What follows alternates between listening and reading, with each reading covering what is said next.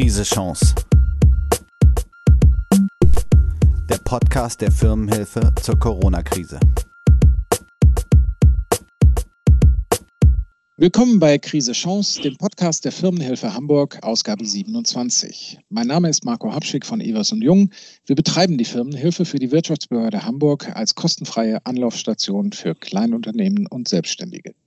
In diesem Podcast geht es um Themen, die in der Beratung auftauchen oder irgendwie mit dem Alltag von Kleinunternehmen zu tun haben. Heute mal wieder mit ganz aktuellem Bezug, denn mein heutiger Gast am Telefon ist Lars Testorf von der KfW. Wir kennen uns von der Gründerplattform und bleiben beim Du. Hallo Lars. Ja, hallo Marco, grüß dich. Lars, du bist mit dem Ausbruch der Corona-Krise ganz abrupt abgezogen worden von der Gründerplattform, was eigentlich dein Hauptprojekt war die letzten Jahre, weil du Spezialist für Förderkredite bist und dadurch natürlich bei den Krisenprogrammen der KfW aushelfen konntest. Sag uns doch mal, was deine Haupttätigkeit ist und was da aktuell anders ist. Ja, ganz anders ist eben, das kam ja relativ abrupt. Ähm, es gab ja eine starke Zäsur durch diesen wirtschaftlichen Lockdown und die Bundes- und Landesregierungen, die haben ja letzten Endes weitreichende Tätigkeitsverbote auch für kleine Unternehmen erteilt. Und genauso plötzlich wie die, die erteilt haben, wurde ich ja auch abgezogen. Ähm, die wirtschaftliche Perspektive, die war, ist ja sehr, sehr unsicher und dementsprechend waren wir als KfW relativ schnell gefordert und mussten viele Kapazitäten, ebenso auch meine, ähm, in dieses Sonderprogramm stecken, wenn man so will. Mhm. Und äh, wir haben quasi Ende Februar, ich glaube, da habe ich mich dann auch so langsam von der Gründerplattform ein bisschen verabschiedet. Ende Februar haben wir ja schon mit den ersten Planungen begonnen, auch schon mit der Abstimmung des Bundes. Und ähm, dann hat sich ja die Corona-Krise doch wirklich auch sehr, sehr beschleunigt. Und genauso beschleunigt hat sich bei uns dann auch die Arbeit, sodass immer mehr Personen dann mit diesem Sonderprogramm beschäftigt waren. Am Anfang waren es drei und jetzt äh, sind es letzten Endes bei uns das ganze Team mit acht und natürlich noch viel, viel weitere. Und dementsprechend ist mein Alltag jetzt auch tatsächlich durch Corona geprägt. Also das heißt, ähm, wir müssen Programme, haben Programme initiiert und ähm, haben sie dann gemanagt, versucht aufzusetzen. Und es kommen viele, viele Einzelfragen und all das muss jetzt abgearbeitet werden. Also das ist, diese Fragen reichen von der technischen Umsetzung der Programme, von rechtlichen Fragen oder Verhandlungen mit dem Bund wie wir denn diese Programme letzten Endes mit dem Bund abrechnen, weil wir als KfW haben ja da noch die Bundesgarantie dahinter. Wir machen das ja nicht quasi in unserem eigenen Risiko, sondern wir haben eine Garantie des Bundes. Auch diese Fragen müssen geklärt werden. Da gibt es viele, viele Einzelheiten und natürlich die zahlreichen Fragen der, der Unternehmerinnen und Unternehmer oder auch der Steuerberater oder auch der Banken, die uns fragen zu einzelnen Förderbedingungen oder wie man etwas machen muss, wie jetzt die Prozesse sind, und dadurch, dass wir durch Corona bedingt auch alle im Homeoffice arbeiten, haben wir dann natürlich nochmal zusätzlichen starken Bedarf. Das heißt, mein Alltag ist letzten Endes geprägt durch Telefonieren und ganz viele E-Mails schreiben. das kann ich mir gut vorstellen. ähm, wahrscheinlich müssen wir aber auch nochmal erklären, was die KfW eigentlich ist. Kannst du das in wenigen Sätzen tun? Ja, in so ein paar ganz kurzen Sätzen kann ich das tun. Also die KfW ähm, ist ja letzten Endes äh, die Förderbank des Bundes. Ja, also die, die Bank des Bundes, die ähm, schon sogar vor der eigentlichen ähm, Bundesrepublik Deutschland gegründet worden ist, nämlich 1948. Heißt auch, genau, heißt auch Kreditanstalt für Wiederaufbau und wurde tatsächlich dafür gegründet, ähm, beim Wiederaufbau von äh, Deutschland nach dem Zweiten Weltkrieg zu helfen. Mhm. Ähm, Anteilseigner sind äh, zu 80 Prozent der Bund, also vertreten durch die Bundesregierung und zu 20 Prozent die Länder. Und wir haben da relativ viele Aufgaben. Also die, das Aufgabenspektrum hat sich natürlich im Laufe der Zeit ähm, nach dem Zweiten Weltkrieg bis heute stark verändert. Also ein Wiederaufbau ist ja jetzt in diesem Fall nicht möglich oder nicht mehr nötig. Möglich ist schon, aber nicht mehr nötig, ähm, sondern äh, wir haben jetzt hauptsächlich, sagen wir mal so, drei Tätigkeitsfelder, wenn man das mal so, so beschreiben will. Einmal ähm, haben wir die Entwicklungsförderung, also die äh, finanzielle Entwicklungszusammenarbeit, die ist bei uns angesiedelt. Das heißt, wir vergeben über die KfW Entwicklungsbank ähm, Kredite an Entwicklungs- und Schwellenländern, hauptsächlich in, in, in diesem Bereich. Oder mit unserer Tochter der DIG fördern wir da direkt die Unternehmen in diesen Ländern. Dann haben wir mit der KfW IPEX Bank ähm, eine starke Projekt- und Exportfinanzierung, wo wir deutsche Unternehmen auch bei der Exportfinanzierung eben auch unterstützen, weil Deutschland ist ja ein starkes exportabhängiges Land und insofern ist da auch Förderung durchaus sinnvoll und notwendig. Und dann haben wir eben den Bereich, in dem ich auch arbeite, das ist die sogenannte Inlandsförderung. Und äh, da haben wir auf der einen Seite diese, diese Venture Capital äh, Tochter, KfW Capital, wo wir dann Venture Capital Investitionen äh, fördern. Dann haben wir die, den Bereich der, der öffentlichen Kunden und äh, wo wir also hauptsächlich die Kommunen unterstützen bei ihren Aufgaben und dann eben den Teil, wo ich arbeite, ähm, Mittelstandsbank und private Kunden. Ich glaube, das bekannteste Programm der KfW ist sicherlich energieeffizient bauen und sanieren, weil es die meisten Leute betrifft. Daher kennt man es wahrscheinlich in der Regel. Daher ne? kennt man es, ne? Daher kennt man es. Ähm, ich arbeite in der Mittelstandsbank, weil nicht nur die, die privaten Leute mit ihren Sanierungsmaßnahmen oder energieeffizienten Baumaßnahmen werden gefördert, sondern bei uns eben auch die gewerbliche Wirtschaft und da insbesondere kleine und mittelständische Unternehmen. Und in dem Bereich arbeite ich. Und ähm, das ähm, ist die KfW so in Kürze.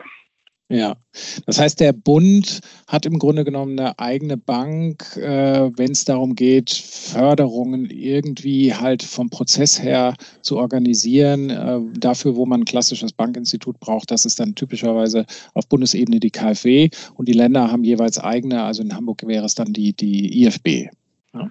Genau, genau. Im Prinzip ja. ist das genauso. Im Föderalismus hat da natürlich jede, jedes Bundesland seine, seine eigene Bank, aber ähm, wir werden halt da tätig, wo entweder der Markt nicht funktioniert, sagen wir mal in diesem Fall Finanzierungsmarkt nicht funktioniert, bei Gründungsfinanzierung beispielsweise, also wenn eine normale Bank würde, wenn ich jetzt, wenn ich jetzt als Gründer zur Bank komme und ich sage, ich habe da eine ganz tolle Geschäftsidee, aber ich weiß zu 50 Prozent nicht, ob sie funktioniert oder ob sie funktioniert oder ob sie nicht funktioniert, ähm, dann sind die Banken in der Regel sehr, sehr zurückhaltend, da Kredite zu vergeben. Und da kommen wir dann halt ins Spiel als KfW und dafür haben wir bestimmte Programme, ist vielleicht auch bekannt, das Startgeld, das dürfte auch bei kleinen Unternehmen bekannt sein, ERP Gründerkredit Startgeld.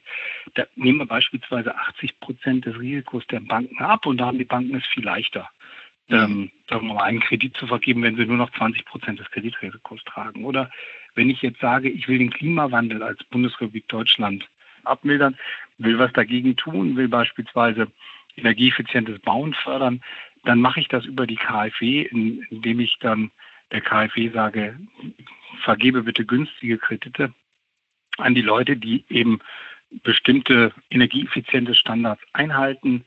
Und so kann ich eben als Bund auch gewisse, ja, sagen wir, gewisse Trends setzen und gewisse politische Ziele auch erreichen.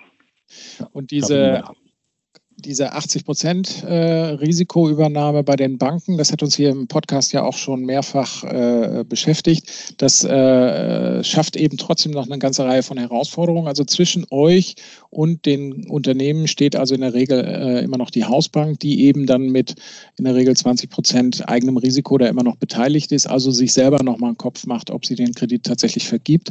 Äh, darauf kommen wir gleich sicherlich auch nochmal zurück. Ähm, aber vielleicht mal jetzt zum, zum Tagesgeschehen. Ähm, wie würdest du denn jetzt mal mit Blick auf die kleinen Unternehmen, gerade das ist ja die Firmenhilfe Klientel, wie, wie blickst du auf die letzten Wochen zurück? Ja, die kleinen, also die kleinen Unternehmen haben natürlich, sagen wir mal, besondere Herausforderungen, weil mh, hm, für sie ist natürlich die Schwierigkeit besonders ausgeprägt, dann den Banken darzulegen, wie ihre Liquiditätssituation beispielsweise in einem halben Jahr aussehen wird. Mhm. Ähm, deshalb ist es natürlich extrem schwierig und die Banken sind ja verpflichtet, sozusagen ihre ähm, die Kapitaldienstfähigkeit zu überprüfen, bevor sie einen Kredit vergeben. Anders geht es ja gar nicht. Das geben die Regulatorien ja vor. Da sind zwar gewisse Erleichterungen jetzt geschaffen worden durch das, durch BaFin und so weiter, aber grundsätzlich müssen sie ja eine, eine Kreditbeurteilung machen. Und die Bedingungen sind natürlich gerade sehr, sehr unsicher. Ähm, und die Banken können das unheimlich schwer einschätzen, gerade bei kleinen Unternehmen. Deshalb war es, glaube ich, ganz, ganz wichtig, ähm, dass der Bund da tatsächlich und auch die Bundesländer dann ja auf der Basis ähm, da Soforthilfen initiiert hat, ähm, wo eben Zuschüsse vergeben worden sind. Ähm, eben keine Kredite, sondern wo wirklich schnell mit Zuschüssen geholfen werden konnte. Aber ich glaube, dass gerade die kleineren Unternehmen noch vor, vor sehr, sehr großen Herausforderungen stehen, weil ja oftmals, ähm, sagen wir mal, deren Geschäftsmodell durch die Krise stark in Frage gestellt worden ist. Oder wenn ich das jetzt hier bei den ähm, Gaststätten und Restaurants und so weiter nehme, die sind ja, das sind ja die kleinen Unternehmen, die man, wenn man durch die Straßen läuft, am öftesten sieht, wenn man so will. Ähm, denen ist ja quasi immer noch vom Gesetz wegen 50 Prozent der Umsatzerzielung mehr oder minder in ihrem regulären Geschäft untersagt mhm. weil sie bestimmte Abstandsvoraussetzungen einhalten müssen. Das heißt, die, Voraus die, die, die Notwendigkeit für kleine Unternehmen ist, ihr Geschäftsmodell dann auch anzupassen. Ich meine, sowas haben wir bei der Gründerplattform ja auch immer gesagt, wenn eine Krise kommt, muss man auch immer noch mal flexibel im, im Geschäftsmodell sein. Und ähm, die Liquiditätsschwierigkeiten, vor denen sie stehen, sind allerdings tatsächlich immens. Das muss man auch sagen. Ja. Und wie muss man sich das jetzt vorstellen? Also ihr denkt euch bei der KfW dann äh, Förderkreditkonstruktionen aus, müsst dann aber durch die Hausbanken und die Hausbanken überlegen sich wegen dieser 20 Prozent Restrisiko dann auch noch dreimal, äh, ob sie diesen Kredit jetzt tatsächlich dann eben äh, durchleiten. Also rauft man sich da nicht manchmal die Haare? Also fühlt ihr euch machtlos oder wie muss man sich das vorstellen? Hm, ja, machtlos will ich jetzt, will ich jetzt nicht unbedingt sagen. Aber wir haben natürlich als KfW, ähm, sagen wir mal, den besonderen Bonus, dass der Bund für unsere Schulden haftet. Mhm. Das heißt, wir, wir als KfW können ja die Kredite auch nicht einfach so vergeben. Wir können ja nicht Geld schöpfen, sondern wir sind ja keine EZB oder keine Bundesbank, sondern wir müssen uns ja auch am Kapitalmarkt refinanzieren. Und das bedeutet, dass äh, der, weil der Bund eben für uns die Garantie für die Rückzahlung übernimmt, ähm, bedeutet das letzten Endes, ähm, dass wir da natürlich einen erheblichen Vorteil haben mhm. gegenüber anderen Banken und dementsprechend auch die äh, Konditionen günstiger anbieten können und so weiter. Aus diesem Grund müssen wir uns natürlich auch neutral verhalten. Bedeutet, ähm, dass wir uns ähm, den Hausbanken bedienen müssen, damit die letzten Endes unsere Kredite durchleiten. Wir dürfen also nicht direkt an den Kunden rantreten oder nur in ganz bestimmten Ausnahmesituationen. Das ist auch gut so, weil ähm, diese ordnungspolitische Neutralität, die muss tatsächlich sein, weil andernfalls würden wir das Marktgeschehen zu den Banken total unterminieren. Und dann haben wir natürlich, da hast du völlig recht, das Problem, dass wenn die Banken einen bestimmten Anteil ihres Risikos übernehmen oder am Risiko übernehmen, dass sie selbst nochmal prüfen. Das müssen sie auch. Das ist auch gut so. Ähm, weil wir wollen ja auch nicht, dass jeder mit einer noch so absurden Geschäftsidee einen Kredit bekommt. Weil dann auf der anderen Seite natürlich die Leute keinen Kredit bekommen, die eine, vielleicht eine gute äh, Geschäftsidee haben. Also da muss man immer auch ähm, sehen, dass man da äh, den Mittelweg findet und zumal ähm, wir sind ein zentrales Institut. Das heißt, wir haben gerade mal drei Standorte. Einmal in Bonn, einmal in Berlin und einmal in Frankfurt. Und ich lasse jetzt mal, ich nehme, spreche jetzt mal nur für die Inlandsförderung ähm, wir können gar nicht so gut vor Ort einschätzen, wie das Geschäftsmodell funktioniert oder ob es überhaupt funktioniert. Wie ist die lokale Situation? Und das kann man zwar durch die modernen Technik vielleicht so ein bisschen abbilden, aber letzten Endes ist der, der die Hausbank vor Ort ist da auch ein wichtiger Ansprechpartner für uns, weil er das tatsächlich gut, gut äh, besser einschätzen kann als wir. Und ähm, wenn wir jetzt, dann haben, du hast gerade gefragt nach den wie machen wir sowas eigentlich? Wir, wir, denken uns jetzt was aus oder nach dem Motto, da sitzt einer in Frankfurt und denkt sich ein Programm aus und, und ähm, dann, dann, dann müssen das alle gut finden. Ähm, wir sind da auch in engen Austausch. Das heißt, klar haben wir bestimmte Ideen für eine Programmumsetzung, zum Beispiel jetzt auch beim Sonderprogramm. Ähm, da waren wir natürlich primär von der Bundesregierung auch äh, aufgefordert, das, das zu machen. Wir hatten selbst schon was überlegt, aber der richtige Drive kam natürlich dann da rein, als die Bundesregierung dann auch tatsächlich die ganzen Maßnahmen ähm, mit Geld untermauert hat.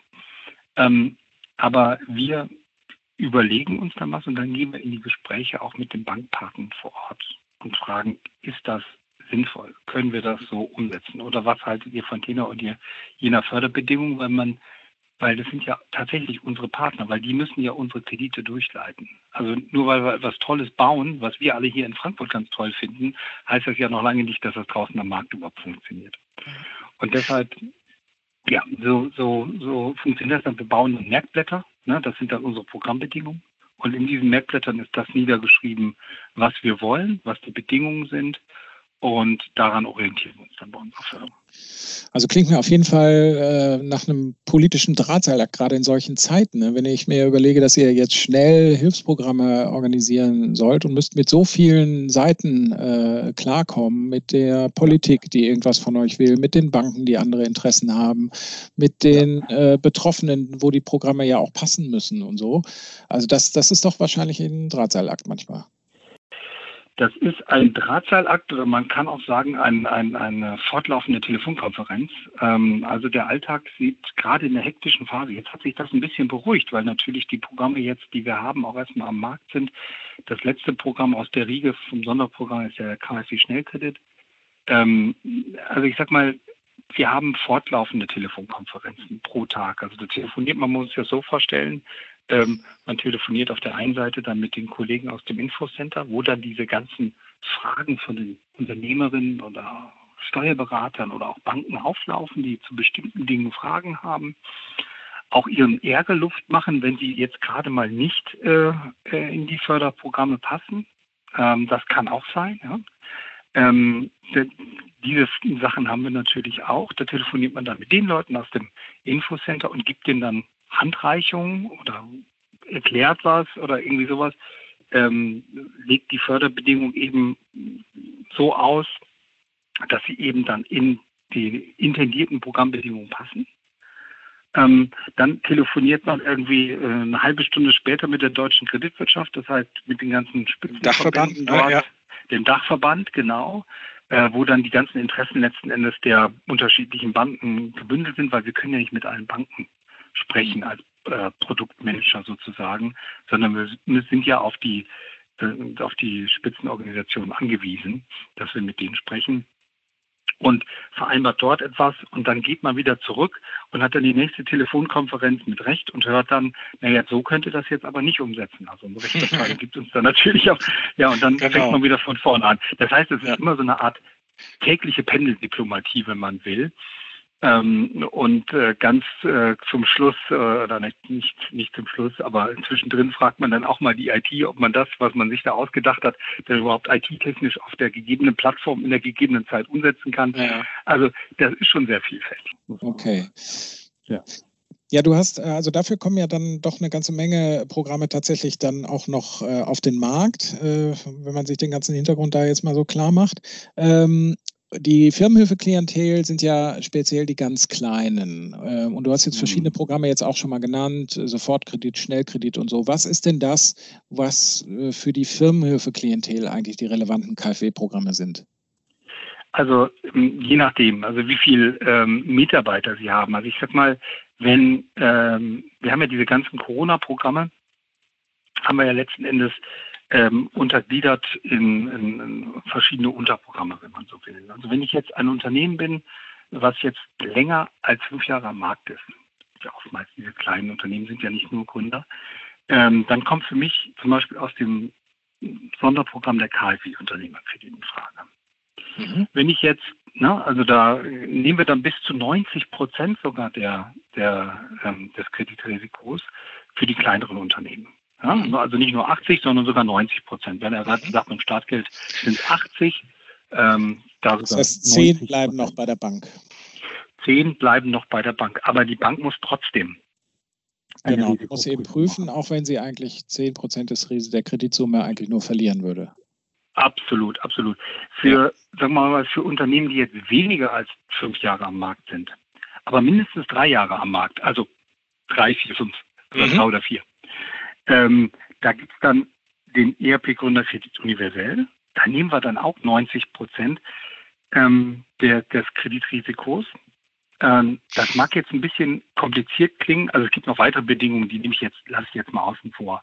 Ähm, ich sage es nur, das mag ein bisschen kompliziert klingen, aber wir haben einfach diese beiden Programme genommen für das Sonderprogramm, weil die Umsetzung ja relativ schnell gehen musste. Mhm, genau. Und wenn man sich überlegt, wenn ich ein ganz neues Programm mache, mit, mit, mit allen möglichen neuen Programmnormen, neuen Abrechnungswegen, neuer DABU-Buchhaltung, ja, ich muss das Ganze ja auch bei uns verbuchen.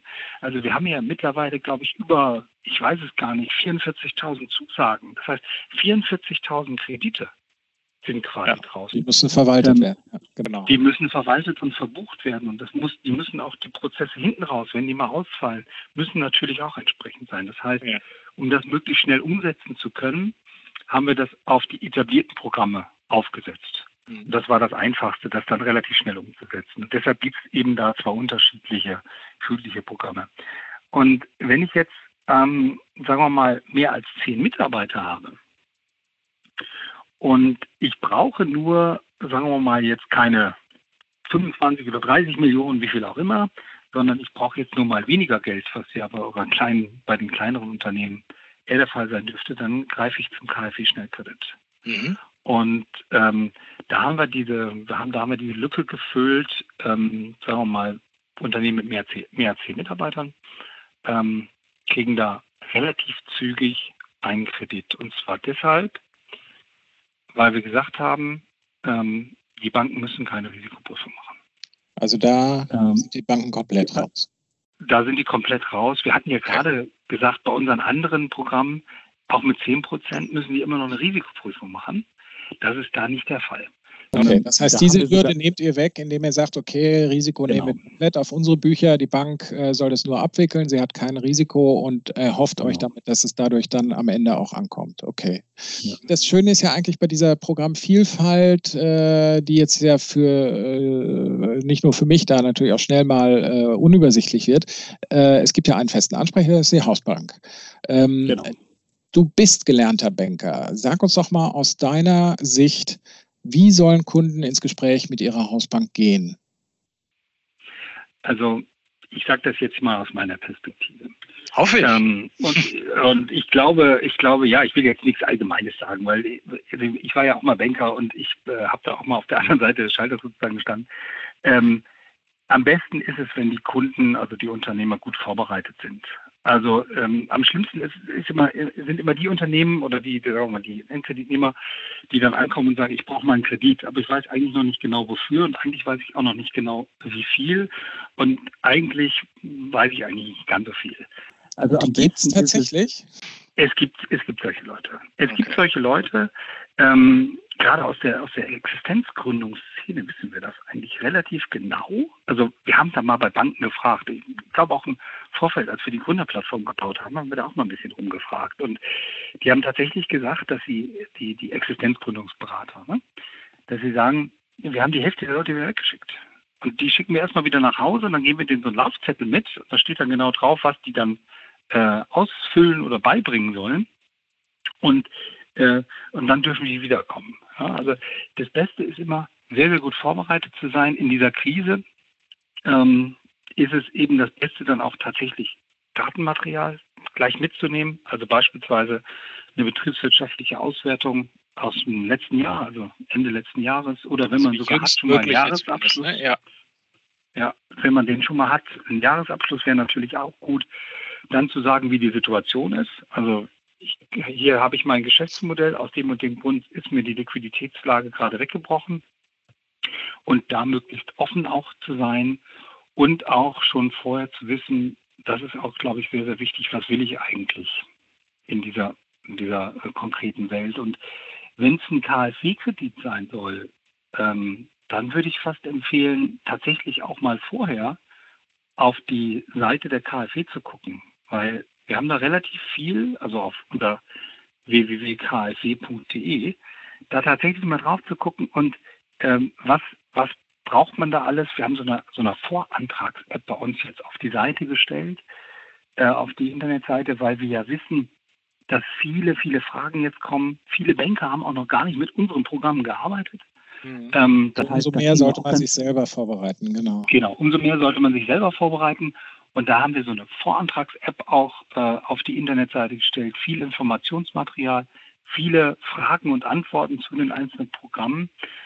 Und wir hoffen zumindest, dass wir das allgemein verständlich geschrieben haben. Dass, äh, wenn man selber diese Programme betreut, weiß man das meistens dann irgendwann, ja. irgendwann nicht mehr so genau. Aber ähm, ich sag mal, da findet man eine ganze Menge. Aber wichtig ist gut vorbereitet, guter Plan, gutes alle Materialien dabei haben, die man braucht. Also auch ein Liquiditätsplan, so blöd er manchmal klingen mag, äh, gerade in diesen Zeiten, äh, ist es vielleicht doch gut, einmal mehr drüber nachzudenken, nicht nur meine Liquidität ist weggebrochen, sondern äh, ein Szenario zu entwickeln, was passiert, wenn. Und ich glaube, genau. in den nächsten Monaten, ich glaube, das ist das Wichtigste. Ja. Das wird wahrscheinlich euch bei der Firmenhilfe noch viel öfters begegnen. Als ja, da äh, sprichst du uns natürlich aus der Seele. Also das hohe Lied der Liquiditätsplanung singen wir auch in diesem Podcast immer wieder und immer wieder gern. Mhm. Also liebe Zuhörerinnen und Zuhörer, nehmt euch das zu Herzen. Es wird hier nochmal bestätigt. Also Liquiditätsplanung ist tatsächlich wichtig, gerade in äh, Krisenzeiten. Ja, ich denke, wir haben hier mal einen spannenden Einblick in die Arbeit der KfW bekommen, auch hinter den Kulissen. Ein großes Danke geht dafür an meinen Gesprächspartner Lars Testorf. Ähm, ich denke, es ist deutlich geworden, dass ohne diese zentralen Förderbanken aktuell kaum etwas gehen würde. Das gilt ja für die regionalen Förderinstitute gar nicht anders als äh, für die, für die bundesweite äh, KfW. Und ähm, sie bringen die Maschinerie einer Bank eben mit. Die KfW ist eine echte Vollbank und damit ermöglichen sie es der öffentlichen Hand, äh, auch jetzt in solchen Zeiten wie Corona-Krise sehr schnell sehr, sehr große Summen überhaupt transportieren zu können und an euch durchreichen zu können. Ich glaube, es ist klar geworden, es ist ein sehr hochpolitisches Geschäft, äh, das dann aber eben auch eine Menge bewegen kann. Mit den Förderbanken selbst, das habt ihr auch gehört, habt ihr in der Regel gar nichts zu tun, denn zwischen euch und der KfW oder hier in Hamburg der IFB steht dann in der Regel die Hausbank als Ansprechpartner und durchleitendes Institut. Ähm, und dementsprechend heißt das für euch als Unternehmerinnen und Unternehmer, ihr müsst euch in die Schuhe gleich mehrerer Akteure stellen, wenn ihr Finanzierung beantragt und dann verstehen wollt, warum bestimmte Anläufe, äh, Abläufe oder Entscheidungen so sind, wie sie dann eben sind. Nur dann könnt ihr professionell damit umgehen. In diesem Sinne, vielen Dank für euer Interesse. Vielen Dank nochmal an Lars Testorf. Ihr habt äh, teilgenommen bei Krise Chance, dem Podcast der Firmenhilfe. Am Mikrofon verabschiedet sich Marco Habschick. Bis die Tage. Krise Chance. Der Podcast der Firmenhilfe zur Corona-Krise.